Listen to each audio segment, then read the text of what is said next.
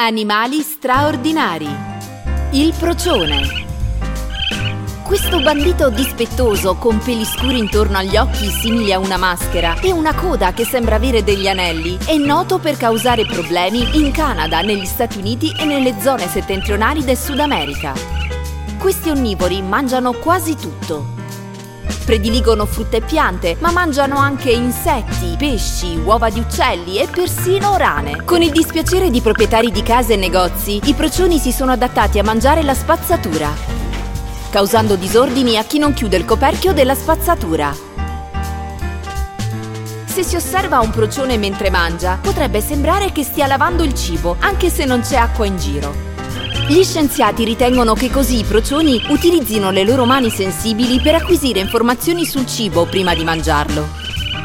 I procioni sono notturni e cercano cibo e si muovono principalmente di notte. Sono anche solitari e trascorrono il loro tempo da soli. Gli unici gruppi di procioni che si possono vedere sono una mamma e i suoi piccoli.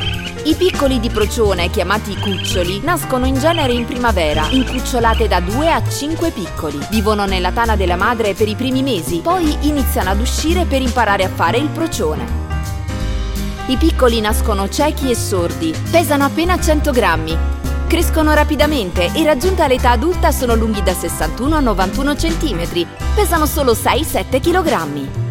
Sebbene in natura i procioni vivano generalmente circa 5 anni, si sa che possono vivere fino a 16 anni. Un procione in cattività ha vissuto il record di 21 anni.